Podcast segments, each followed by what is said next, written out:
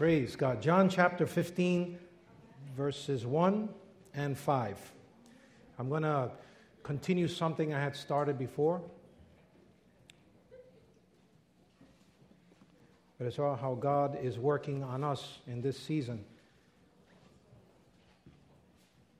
Praise the Lord. John, uh, John chapter 15, we're going to read verses 1 and verse 5.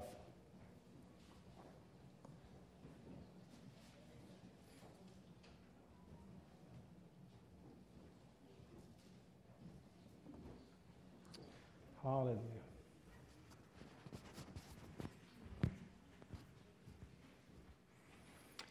Amen.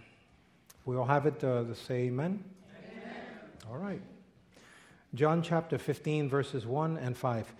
Uh, Jesus said, I am the true vine, and my Father is the vine dresser. Then verse 5 says, I am the vine, you are the branches. He who abides in me and I in him bears much fruit, for without me you could do nothing. I'm going to say that again.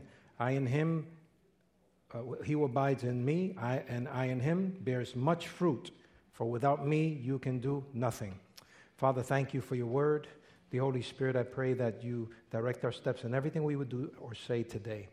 Holy Spirit, you teach us. Open up the eyes of our understanding because we really do need to uh, flow in your will. Uh, we want to hear you. We want to hear your, your heartbeat. So, Lord, direct our steps, I pray, in the name of the Lord Jesus Christ. Amen. You may be seated in the presence of God. So, the uh, last couple of Wednesdays, uh, I was sharing how uh, the body of Christ is being attacked. There's, there's a, really an incredible attack on the body of Christ. And this is something that your brothers and sisters are sensing not just in New York, but also throughout the United States and around the world. And most of us don't know that because we don't talk to each other sometimes. We think we're the only ones going through it. But the truth of the matter is, we're all being pruned. Uh, God's cutting away from us uh, stuff that's no good for our future. And that's always painful. They've been able to identify in plants and shrubs and in trees, when they prune it, they've been able to connect uh, electrodes on them, and, and when they cut them, each and every time you see a, a, marked increase in activity in the tree. So it's amazing. They feel pain. It, it, it affects them when they're pruned. But yet, they, they are actually in a better condition to bear fruit later on in, a, in another season. And uh, you know, I have a little house up in Pennsylvania, and we started getting a little bit into landscaping. No big deal, but just a couple of plants. We're learning a lot of different language about it. But they, have, they tell us you have to cut this plant all the way back down uh, at a specific season. If you don't, the next season, uh, the old plants will strangle the new ones. It's amazing. And, and we didn't know that. Uh, we, first year, we, we, we wondered what happened here. What in the world is that? Old sticks, and the new ones are trying to grow and they can't grow. I said, Well, you didn't prune it. Says, uh, English, please? I, I never knew anything about that, so we have to learn the importance of the pruning process. Amazing. And so the Bible says that uh, Jesus is the trunk, He's the source, we are the branches. And out of Him, life comes. And I'm very concerned because there's a move out there, um, and, and I, I, think it's a very dangerous move of uh, churches that are talking about grace. And I believe in grace, I love grace, but also it says there, he, uh, I'm going scriptural, without me you could do nothing.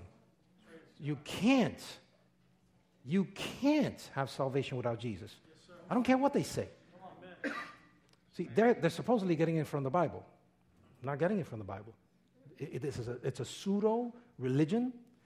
It will deceive you because you think you're okay. But you're not. It says, without me, you can do nothing. Salvation is in Christ alone. Amen. A rock can't save you, man can't save you, come on, come on. only Jesus can save you. And I know people want stuff easy. They always want stuff easy, you know. But the truth of the matter is, is we're spoiled. Human beings are spoiled. We want our way, and just the way it is. But the truth of the matter is, when you own something and somebody messes with it, you're ready to fight for it, right? But yet you want everybody to be uh, uh, patient with you. But when it's yours, you know, they will pay a price if they mess with your stuff. Isn't that true? Truth of the matter is, we have to understand we're God's creations. We have to submit to Him. He doesn't have to submit to us. I got two amens. I already lost three, three, three quarters of people here. I think I'm, I'm in the right place then. Because the preaching of the gospel sometimes hurts, because it, it prunes our way of thinking. So this season has been a time of quick and incredible changes and exposure. Even, even in the election, Tuesday's the election. People are, do you know the issues? Are you aware of what the candidates stand for? I'm not going to tell you who to vote for, but I really recommend you look at their positions. Well, I don't like this guy. I don't care. Some people say, I don't like her. I don't care. This has nothing to do, you know, some of my greatest bosses, I, I never liked them. It has nothing to do with whether you like or not. What are the issues? We're not, we're not electing uh, a pastor, we're electing a leader. So you have to look at the positions. W- what is your worldview? I, I need to stir you up because some of you will just vote straight Democratic or you vote straight Republican. I don't think it's that easy. You have to look at who you're putting in office because they're the ones that speak for you for the next four years. And then from a Christian perspective, you have to vote. I'm not going to vote. Well, that is a vote. Then don't complain if the candidate that comes in, you know, does stuff you don't like. You get out there and you vote, says Victor. you have to vote. You have no choice. It's inconvenient. I don't care. Get out and vote. I got to take some time off. It's far. I don't care. You have to vote. This is your nation. Aren't we Americans? We need to do that. It's our civil responsibility. When, when they send you that form, says you have to do jury duty. I'm not going to do that. You're going to go to jail. You're going to pay a $1,000 fine. It's your civic duty. You have to do it. There's some things that aren't fun. You just have to do it.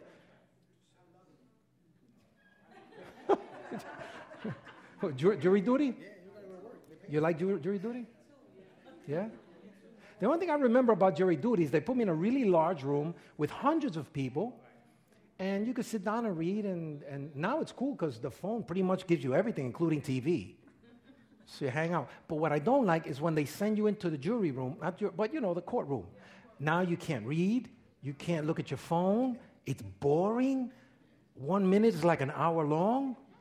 It's just really, really boring. So I don't like that part of it, but I like when they keep in the room because at least at least you can do some stuff. I have my bag. Huh? Grand jury's better? You are a rare breed indeed.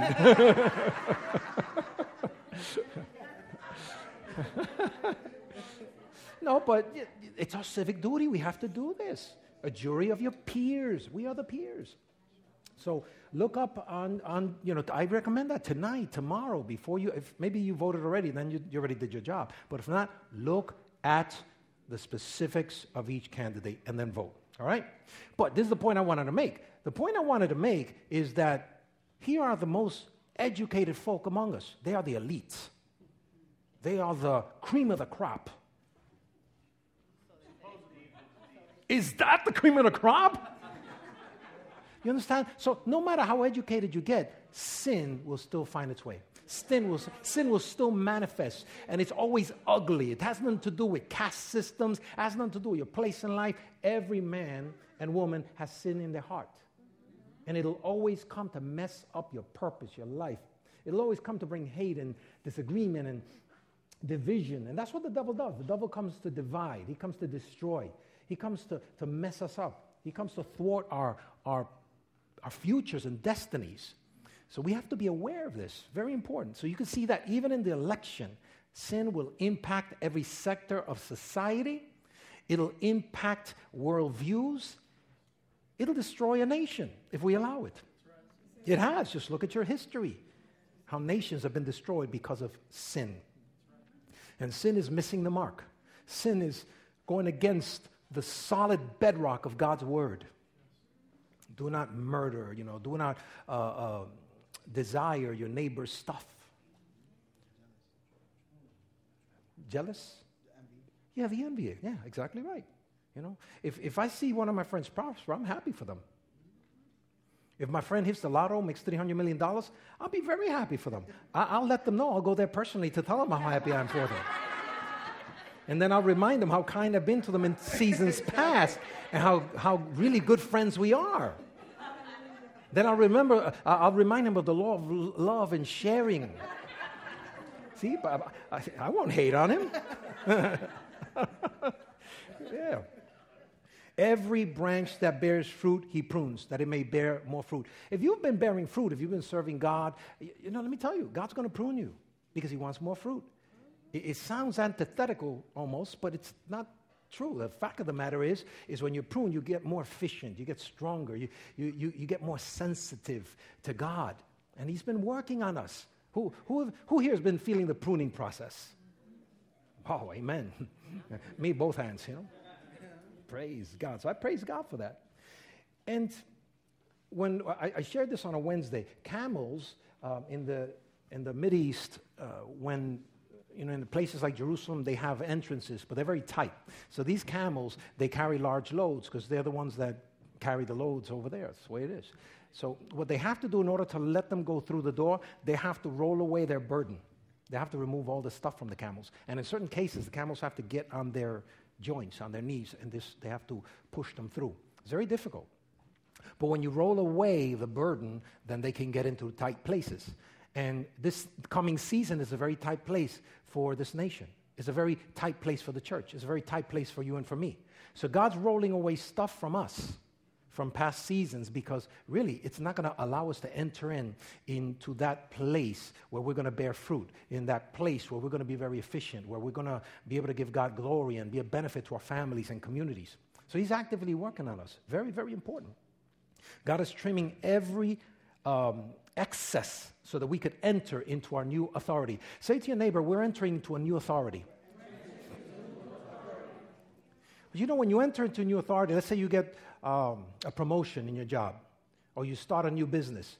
It's exciting, you know, but what happens when you get into that new position? Now you have to leave stuff that you were doing before. Before you were able to get home early and watch more TV and hang out and do stuff. But now, in that promoted level, now you have less time because you have to now devote more time into that new season right? And then the other thing is some people get promoted, but they get promoted to the level of their incompetence. In other words, they knew this position, but now they got promoted here, but they don't know how to traverse in this new responsibility. They don't know the people here in this in the fifth floor. They knew the people in the fourth floor, but they don't know the people on the fifth floor. You have to take another elevator to get to the fifth floor, right? And you don't know these people. So it takes a while to adjust. It takes a while for you to understand that new season that you're in. And but with, with God, He prepares us first. So when we get into that new season, although it's new, we get into that new authority, although it's new, we won't feel foreign. We'll, we'll, we'll, we'll walk in authority. And that's what God is doing to some of you here. You're so used to this comfort, you're so used to this level, but God's saying, No, I'm taking you out. I'm cutting away from you stuff that actually will hinder you in this new season. I'm cutting stuff of comfort. I'm cutting stuff of being spoiled. I'm cutting stuff of habits that are no good for you. I'm cutting stuff away from you, even uh, the way you talk, uh, uh, friends that you might have. God, God is cutting some of your friends away because they're not going to help you. You know, it's amazing. Uh, some of the greatest criticisms I received when I started going to school and when I started uh, deciding that I wanted to do something with my future, some of my greatest critics were my friends. They got upset at me. Said, oh, Vic, man, you know, come on, you're not hanging out with us anymore. Who, who you, you, think you're big and bad? I, I thought they would, they should celebrate you right? But they were criticizing me and trying to dissuade me from doing what it took to enter into that place where I could be a better benefit for my future and for my family. Isn't that amazing? The friends. So the question is were they my friends to begin with? They were not my real friends. See, the acquaintances, hangouts, but see, the, when it comes to your new season, sometimes you got to say, bye, it's been good knowing you. It's been good while I was here with you, but now it's time for me to move forward. Say, say to your neighbor, it's time to move forward. And what happens is you got your camel and you take the burdens off your camel, you go through that tight door. Some of your friends have a lot of loads on their camel, but they don't want to let go of the loads. So, you know, guess what? They're not going to get into that new place. And this is what happens. They want to keep their mess, but yet they want the benefit. They want the titles, but they don't want the responsibility and accountability. And when God takes you to that place, He connects you to a family, to a church family. He connects you to a tribe. He connects you to a people that He Himself has called to be together. People from all different places, all different walks of life, from different languages. Today we worship God in English and in Spanish. You know, why not? God knows all languages. In the book of Revelation, it shows the people that God delivered, uh, uh, people that no man can number. It was so huge. And all of them worshiping God in different tongues and different languages, all of them praising God. So that's what the church really looks like. The church is not a monolithic group, the church is a universal group. Amen. But obviously, in every church, you'll have elements of that depending on the, demo- the, the, demographics, depending on, on the pastor and leadership, depending uh, on, on the nation that they find themselves in. You'll see different languages, but they're all part of that tribe. So God will connect you to a tribe. God will connect you in a place where you could give your, uh, release your time, your, your talent, your treasure, your abilities, that which God has given you. You're unique, you're special. Say to your neighbor, you're unique. unique. When God made you, He broke the mold. Broke the mold. so it's in that place where, where you'll go through the sifting. It's, it's in that place where you go through your changes. So that's why it's very important you feel uh, um, a, a synergy. It's very important that you feel knit to the place where, where God called you to be. Very important, you know. Because we, we all go through difficulties, but difficulties are good because difficulties are seeds for change. When you go through difficulties, it, it helps you to identify, wow, I really, really need to change. I have a problem with this. You know what's the biggest thing you can do when you have a problem? Acknowledge you have one. It's the first thing. You have to acknowledge you have a problem. The people out there, you know, everybody sees it except for them. You know, you, you got a problem. So I don't have that problem. Leave me alone. Don't talk to me. They don't recognize it yet. But the day they recognize it, that's when they're going to acknowledge change. But what brings them to the point of, re- of recognition? They have to hit the bottom of the barrel sometimes. People got to hit the bottom of the barrel because, you know, they don't listen. People don't listen. Today I find many people don't listen. How do I know that? Because I'm a pastor. I have it that way. I have like, mm. no, the truth of the matter is they come to me for advice, and when I give them advice, they leave the church. well, not everybody. Well, listen, I'm in good company because one time Jesus, he gave some advice, they all left. And the only ones that were left were the disciples. He says, You want to leave too? Go ahead, get out of here. I said, Who am I going go, who are we going to go to? There's no one that has words of life like you do. He said, Well, Peter, God has showed you that. God has revealed that to you, not flesh and blood. So even Jesus lost a congregation from time to time.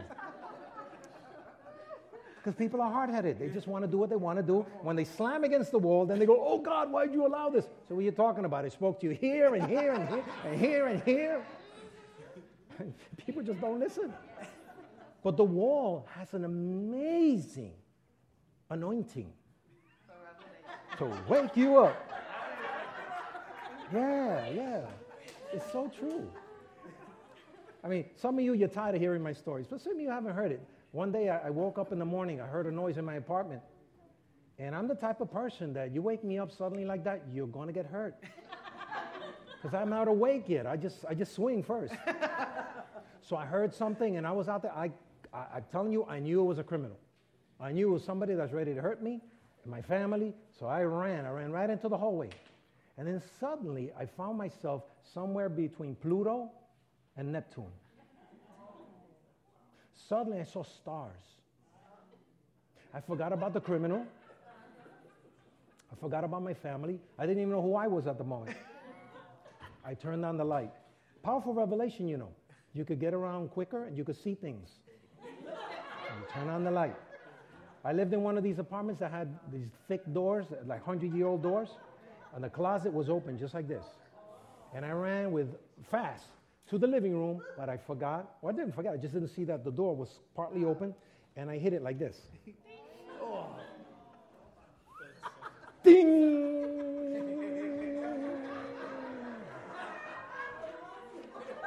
So I passed, I passed by Pluto. Uh, so I, I caught a revelation that day. I bet you did. Yeah, yeah. I just instantly knew stuff. And that's what happens with us. We, we run into a wall, And then that's when we start changing. That's when we realize. Now, if I hear a noise, I still want to, you know, want to defend myself, but I'll turn the light on first. so difficulties are wonderful seeds for change. Difficulties also link you to others. Because finally, when you go through a difficulty, you realize, you know, I can't do this, this myself. I need somebody. I, I need help. And that's when you realize that. Because we're Superman until we need help. We're Superman until we realize, I've done all I can. I thought I, you know, I was good enough for this. And I realize I need help. It's in the place of difficulty you're going to find your true friends. You're going to find those that will be with you in the good, the bad, and the ugly. And you'll also find people that run away from you. You know, you know what blows me away? What blows me away is that um, how come, if you don't want to hear it, if you don't want to sit there and listen to people's problems, why, you, why when you see them, you say, hi, how you doing?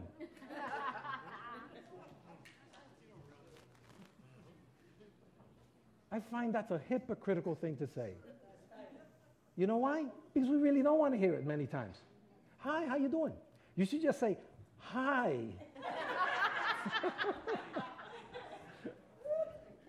now, the truth of the matter is, when we go through difficulties, we need those that love us and they'll be there with us and they'll talk to us and they'll cry when we cry, they'll laugh when we laugh, and we'll laugh when they laugh, and we'll cry when they cry.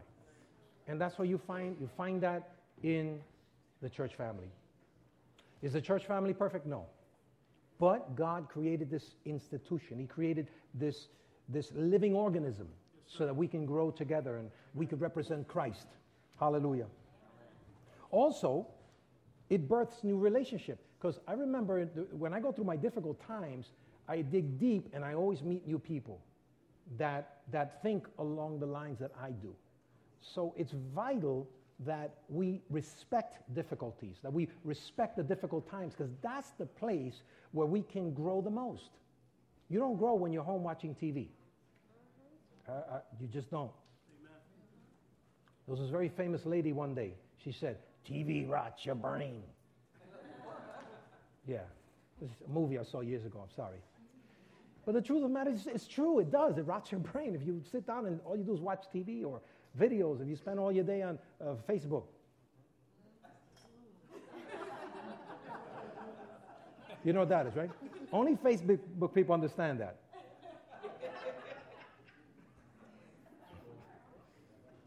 Some are laughing, others are going, What is this guy doing?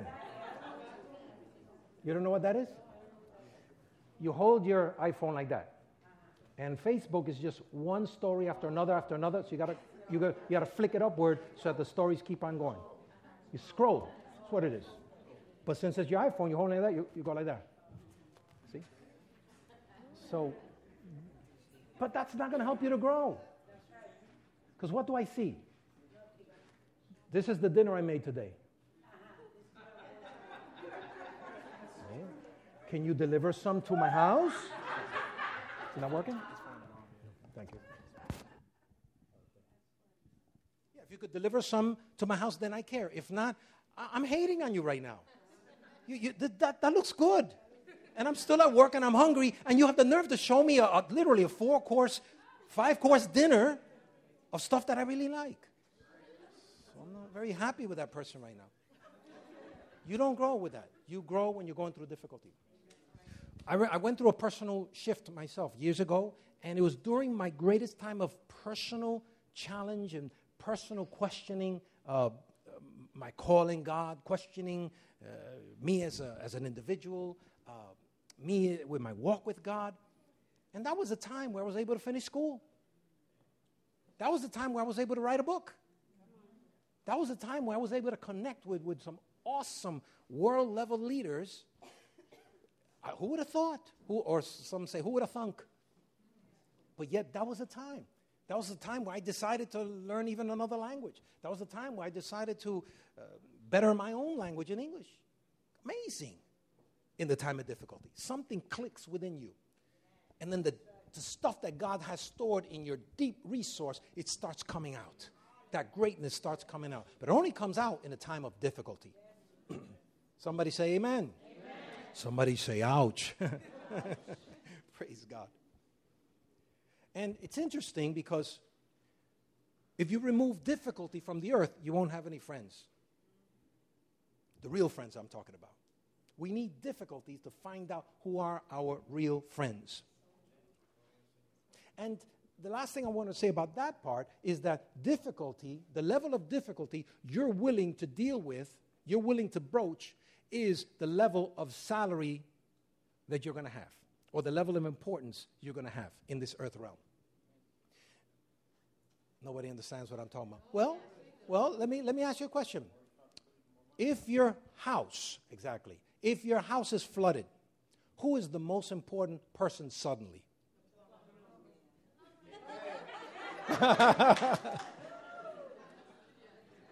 if your electricity some, some, somehow just is gone from your house, who's the most important person? So the level of difficulty you're willing to take on, it will determine your level of importance in this earth realm.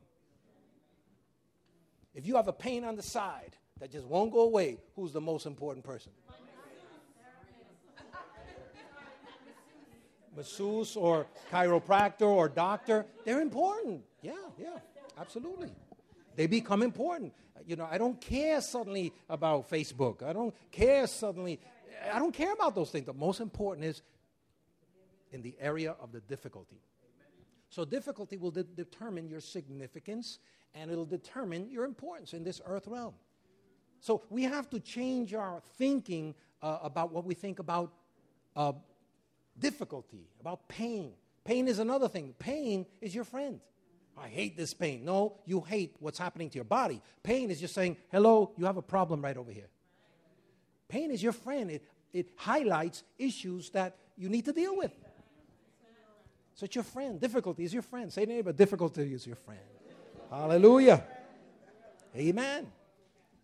And this is what happens. Lack of understanding makes us go through the wrong through the wrong uh, ways of acting and behaving. Uh, we get a wrong viewpoint, a wrong worldview. We have to get back to understanding. In all you're getting, get understanding, the Bible says. In, Ma- in Matthew chapter 13, it says this the, Here, therefore, hear the parable of the sower. Jesus was now with his disciples apart. He had shared the parable of the sower earlier, his disciples and everybody else heard him, and nobody understood a thing that he was saying. They didn't understand him. So later on, his disciples asked him, they says, What do you mean by this? Says, Well, hear the parable of the sower. Anyone that hears the word of the kingdom and does not understand it, then the wicked one comes and snatches away that which has been sown in his heart. He had said that there is a land where uh, seed is sown and the flower comes up, and immediately the birds come and take it away. They didn't understand that. Then he shared this. He says, The parable is this anyone who hears the word of the kingdom, which is the word of God. In other words, when you hear the word of God, a seed is sown into your heart.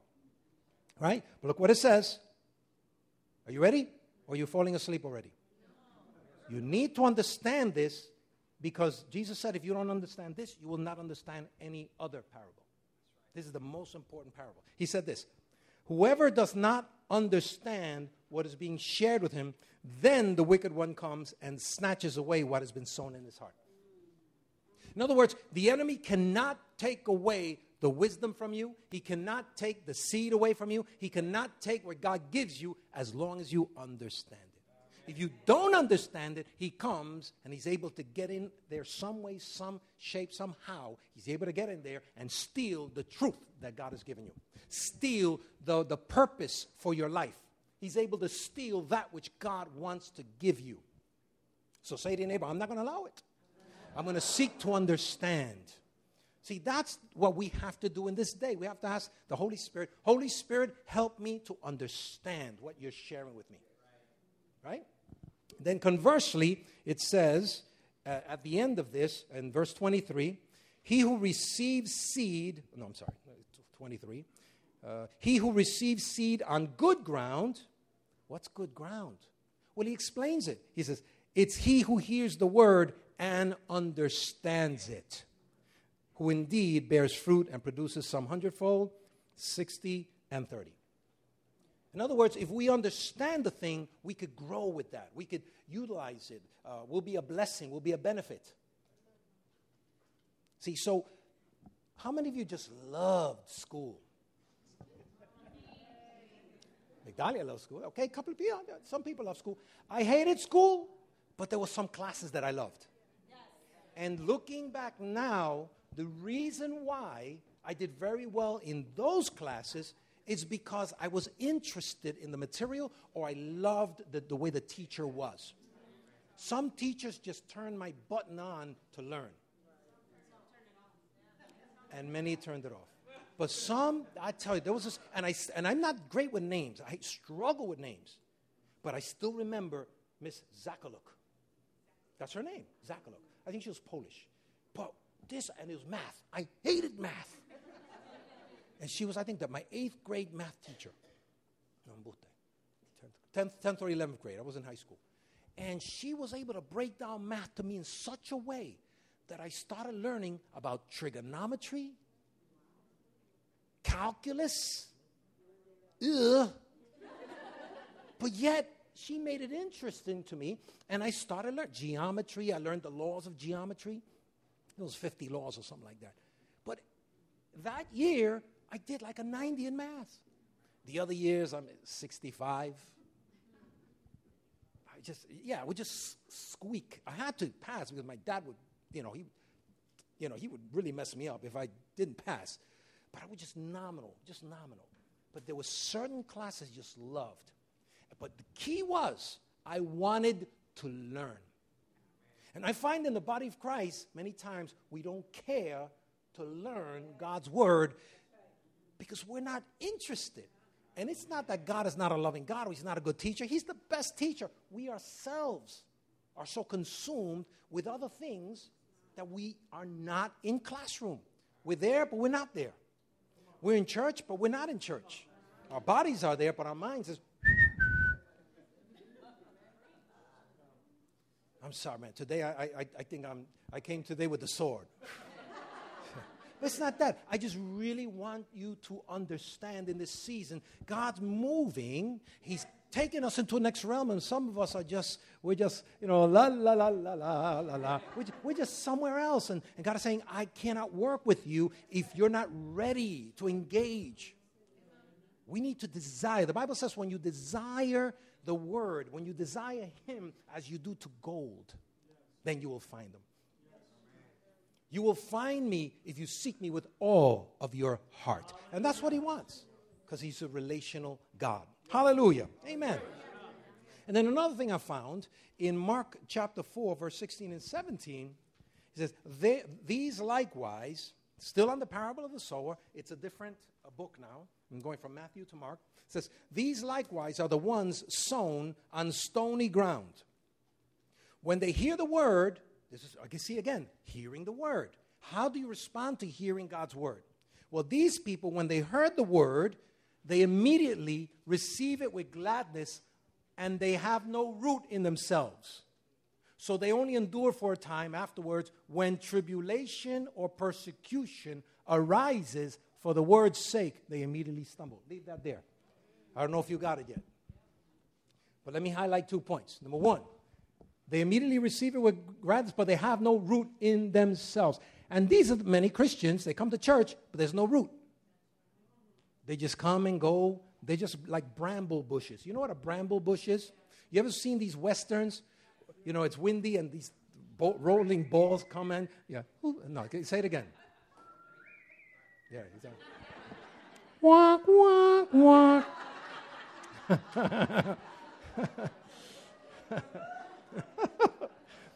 See, you, you, you, take me out of my flow here. These are brand, they, are actually plants, they're, they're, they're shrubs, but they have no root, so they're blown all over the place. That's how many Christians are. They're here today, they're tomorrow. There's no root system. But God wants you to bear fruit. But in order to bear fruit, you have to dig the root. You have to plant yourself somewhere. That's the only place where you're going to be able to get that life sap from the tree. And he is, of course, the tree. He's, he's the main part. He's the trunk of the tree.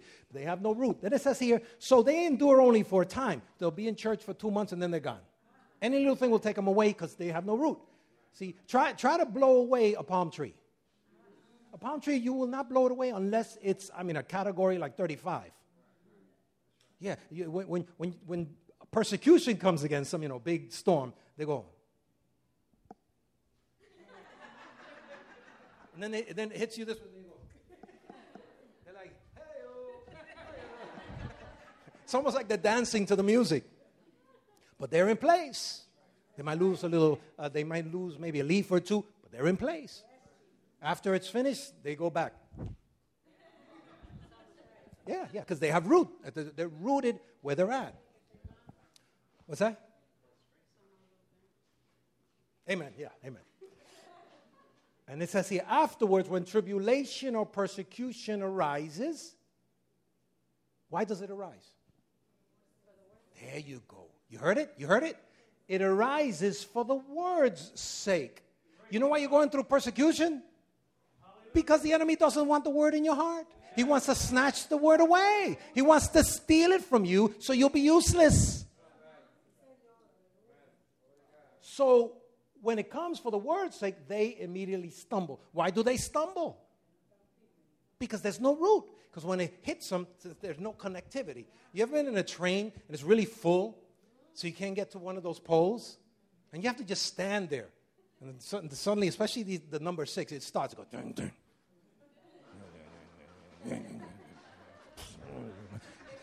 I hate it, but I have no choice. So I find myself saying, sorry, sorry, sorry, sorry. And then, of course, they look at you like if they want to kill you. Going, Excuse me, I'm not the only one. There's like 500 people around you. It's very frustrating sometimes. You know, but if you give me a pole, I'm all right. You know, it could be going, I'm, I'm good because I'm rooted. Hold on a second, you're laughing. It's like you experience the very same thing I do. Monday mornings, yeah. Exactly right. Yeah, we need to be rooted in God's word because without God's word, the other thing is that in this season we're testing, we're, we're being tested because of our value. We have great value. There's, there's great things that God wants to do in and through us. So you're going to be tested, you're going to be sifted. But the sifting is not to destroy you, it's to make you stronger. It's not to hurt you, it's to bless you. It's to strengthen you. Because the enemy's out there. He's trying to hurt everybody. He's trying to divide. He's trying to destroy you. Uh, this nation is teeter tottering right now. We're, we're in a very difficult place. I'm very concerned uh, for the children and for the grandchildren. What are they going to inherit? Then I say, but God. God could restore what the enemy has taken away. But make no mistake about it, we have to pray for this next generation, for the babies, for, for, for the teenagers, uh, for the tweens, uh, you know, those in their 20s and 30s. Man, it's, you're inheriting some difficult times up ahead. But if you have God's word inside of you, when the tribulation or the trial or the persecution or the difficulties happen, you can stand your course. You can stay in place. Hallelujah. So if you read the book of Joshua, the book of Joshua talks about um, how Joshua, who served Moses for 40 somewhat years, faithfully, and then suddenly God says, Now you are going to continue this work, and you are the one that are going to bring uh, my people into their inheritance. Then he says this every step, Joshua, that you take, I've already given it to you. It's confusing. You haven't taken the step yet, and yet you already, it's already yours? Yeah, because see, when God starts a thing, he already finishes it. When God starts a thing, it's because He already finished it. Isn't that confusing? We started and then it takes a while to finish it. But see, God already finished it, then He tells us to start it. The, the best way I can describe it is what Dr. Myles Munroe said years ago. Some of you have heard it, but if you haven't heard it, I'll share it again. And that is, He made Adam, right? And then when He made Adam, then He put Adam's children inside of Adam, Adam's grandchildren, great grandchildren, then the great great great grandchildren. Then he put uh, the people of Moses' generation, the people of Joshua's generation, the people of David's generation, the people of Jesus' generation in his earthly ministry, the people of uh, Apostle Paul's generation, Ignatius' generation, right? Uh, King Louis' generation, and the nations of the world also, all the Chinese, all the Koreans, all the Africans, all the South and Central Americans, all the Indians, put them all in Adam. He put all of us in Adam and all of our children and grandchildren and great grandchildren and great great great grandchildren and all the nations after us if Jesus tarries. Then he sewed Adam up and he says, Now begin what I already finished. I love it. I love it. That's how God works. He, he finishes a thing, then he says, Now go and start it. And so for us, when we read the book of Joshua, that's what God told uh, Joshua. He said, Joshua, I've already given you this land, so every step you take is already yours. But you have to take the step. What happens if you have refused to take the step? It wouldn't have manifested in his lifetime. God would have had to raise somebody else in their lifetime to manifest what was his will on earth because it was his will in heaven. See my point? So when you start taking steps, when you start seeking God, I remember when I started seeking God at age 15. Many of my friends left me. Many of my friends thought I was crazy. Many of my friends thought I was just after the girls in the church. Yeah, no, they, they, they told me, ah, you after the girls. No, no, no. I came to Jesus. I really believe in him. I love him with all my heart. He's been so good to me. But they couldn't understand that. So they kicked me to the curb. But I took the steps. They didn't. So what happens? I moved forward and they didn't. God started forming me, and little by little, I became Uh, a member of a church. I, I grew. I, I, I, studied God's word, developed new friends within the church, new fathers and spiritual fathers and mothers in the church, and eventually became a pastor. Right? And then my dad shocks me with something years later. He tells me, You know, son, now that I remember, my grandmother, his, his grandmother, my great grandmother, before she passed away, she told him, She says, The Lord says, You're going to have a son, and he's going to be just like me. She was a Christian, she loved the Lord. And God told her before I was ever born that I was going to be a minister. How does this work out? Is it because you, before you were ever formed, God knew you. And He had already determined something great for you. But we have to take the steps. Praise God. Amen. Come on. If you want to praise God, go ahead. And this is what many people don't realize. God invites them, but they refuse to go to the table. God invites them, but you know, they get they stumble when the persecution hits because they're not rooted. But God wants you to get rooted because there's a purpose for you. There's a great purpose, a great destiny. And there are a people that are waiting to walk into your inheritance together because part of your inheritance is connected to them. So these people, these 2.5 million people, depended now on Joshua to take a step. Every time Joshua took a step, they took a step with him. And you know what happened? They would enter progressively together. So the first thing about this is he, as the leader, together with his leadership, had a strategy to take the land. God gave him a strategy. And as they did it together, they were able to embrace what? Land, vineyards, resources, homes.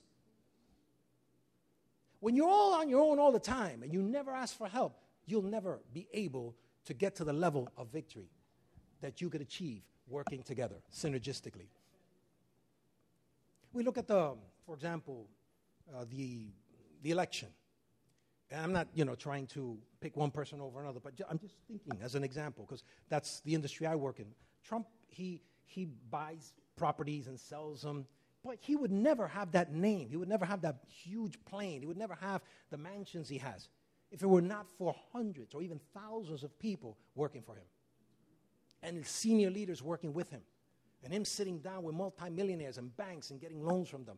He works with people and it helps to facilitate the greatest maximum benefit for him and his family. Is that all right? Is that safe to say? Every single millionaire understands that, but many in the kingdom of God don't understand that. And it's not a millionaire principle, it's a scriptural principle. Two are better than one. A threefold cord cannot quickly be broken. One can chase a thousand to flight, but two can put 10,000 to flight. So there's a m- multiplicative effort and benefit for you and your family and your community when you link arms. When Joshua told the people, We're going in this way, they said, Okay, Joshua, let's do it. They were able to get lands, cities, a dominion of entire lands because they did it together. So I'm starting to land this. Your inheritance, say, say this with me. Your inheritance, your future is tied to a people. So, part of what the enemy has been doing, he's been trying to divide his people, or God's people, so that they would never enter into that unity to be able to conquer the levels that they should be conquering. Because one of the strategies he had in the Old Testament is Israel would move in mass, a large group, millions of people walking together, Moses in the front, the leaders in the front, on the sides, and they would walk. But in the back were the stragglers. Say with me, stragglers. stragglers. The elderly, little children, people that needed help. So the enemy would come behind and attack the stragglers, the elderly, the little children. He would attack those that were sickly among them. And one of the things that, that the Lord detested of the enemy was that very thing. He doesn't fight fair. You ever, you, in my days in the 70s, we would do that. Best man win. Remember that? I don't, do you remember that? Or do we even talk about that today? Best man win? Well, in my day, was best man win. I'll see you at 3 o'clock. No problem. Best man win. We would go out and we would duke it out. Yeah. Pa, pa, pa, pa. Best man win. If you're on the floor, you're not the best man. when you finish. But then it started shifting after a while. Because now the person that got hit didn't want to stay hit. She would run away like a little, you know,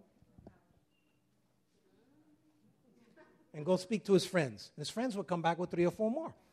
Then they would want to beat up the, the kid that won legitimately.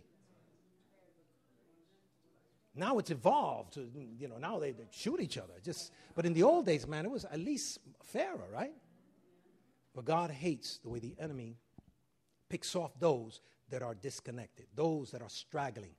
It's the same thing in the body of Christ. In church, there are people that are straggling, people that are sickly among them, or uh, people that don't have that same connectivity. They're, they're not actively engaged. They're not praying at the moment. They're not hearing God's word. They're not, they're not sharing their pain with others. They're not praying together. They're just coming, but they're almost at that point where ah, I'm, I'm, I'm overwhelmed with the persecution. I'm overwhelmed with the difficulty. I'm overwhelmed with it. I'm ready to let it go. But God says, no, get in the mix. Don't let it go. Now's the time to get in. If you're seeing that in yourself now, that means you got to connect yourself. Don't let the enemy disconnect you because that's what he wants. He wants to separate you so that he could beat you up, so he could remove you. But the devil is a liar. Hallelujah. Amen. Praise God. This is not the I guess the, my, my, my top five sermons. but there's a lot of truth in here. And this is what I really uh, sense that you need to hear because we're about ready to shift. After the election this Tuesday, I am expecting that there's going to be a long time of arguments and fights. Probably there'll be a battle for uh, legit- legitimacy of votes. There might be some civil war. So we're going to have our we're going to have to have our A game on. We're going to have to really speak love to people and we're going to have to be standing and rooted until the thing calms down. The economy also might be shaken because depending what happens, the, the economy moves. I mean, a, you go like that, the economy moves. So we have to be at a point, not scared, not afraid, but confident in God. Allowing God to give us strategy. Because, see, there are people that prosper in every or any circumstance and situation. Millionaires were made in the 30s. During the Great Depression, millionaires were made. Daniel served in what, in what regime? In one of the most onerous regimes. When the king got, got upset, he just wanted to cut people's heads off. That's the one where Daniel prospered in, by the way. What about Joseph? Joseph prospered next to a Pharaoh. And, and during famine, yes, yes. Everybody was hungry, but because of him, because of the revelation that God gave him, the strategy that God gave him, not only was he able to benefit him and his family, because ultimately his entire family came, but all of Egypt was able to benefit, and all of Israel was able to benefit. All of the foreigners were able to buy food because he had the wisdom to, to store during times of plenty. Hallelujah. So I praise God with that. And then the other thing is your inheritance and the legitimacy of your ministry is tied to mutual submission. So, as we're connected with each other, let's say, for example, right now, um, we have ministers that have come out of this church right here. We anoint them, we um, appoint them, we set them apart as pastors or ministers. What happens after that? They go out with dignity, they go out with strength, they go out with a backing of a people, right? And so they are legitimately able to go out there with the full backing of, of not only just a congregation, but a group of congregations. It's the same thing for each and every one of us. When you're connected, your ministry has legitimacy. But you go out there on your own. I, have I've had ministers tell me, oh, I am not under anybody. I'm not submitted to anybody. I'm not connected to anybody. So, yeah? Well, guess what? I don't trust you. I don't trust anybody that doesn't have a limp. What do you mean by that, Pastor? Well, there was, there was a man in the Old Testament. Was it Jacob? Yeah. Jacob, when you would see him, he would walk like this. But yet, his name was changed from J- Jacob to Israel. And out of his loins came out the 12 tribes of Israel. But in his younger days, he wasn't called Israel, he was called Jacob. In his younger days, if he had any issue, he was very quick on his feet. He was very quick to move away from stuff, get in trouble and get out. And he just knew how to get in and get out real quick. He had a lot of smarts. And in Spanish, you call sagaz. He was, he, he was uh, smart and shrewd, right? Until one day, that's what his name meant, supplanter. Until one day, he has an encounter with God.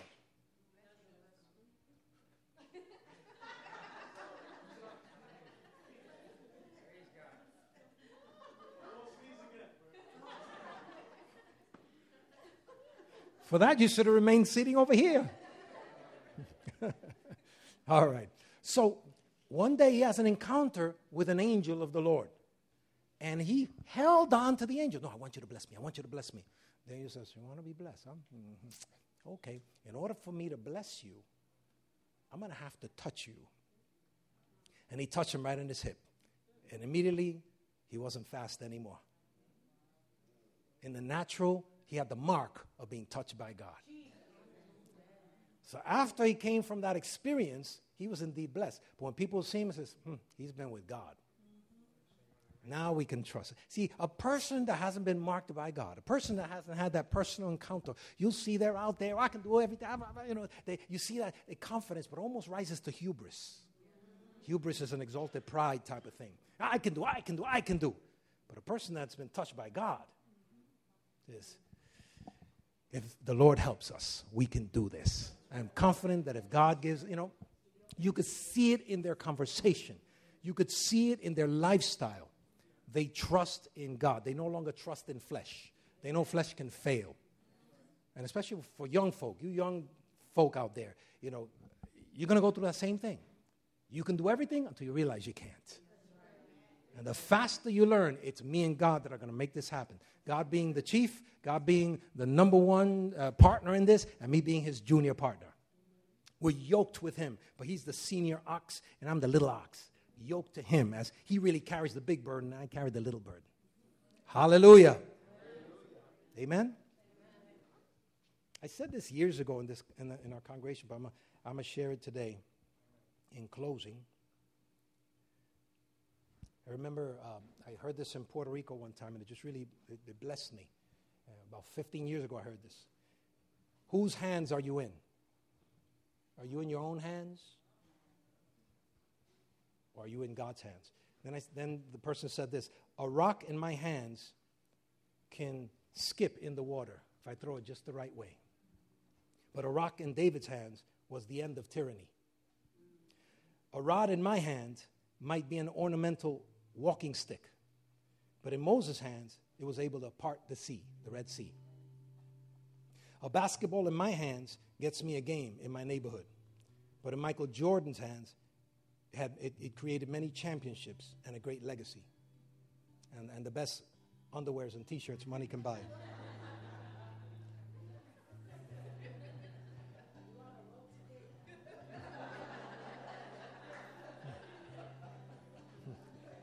I'm just saying. it is a commercial. You know. Fish and loaves in my hands are a fish sandwich. In Jesus' hands, it fed the multitudes. Nails in my hands is a feeble attempt at carpentry, but in Jesus' hands, it becomes salvation for the world.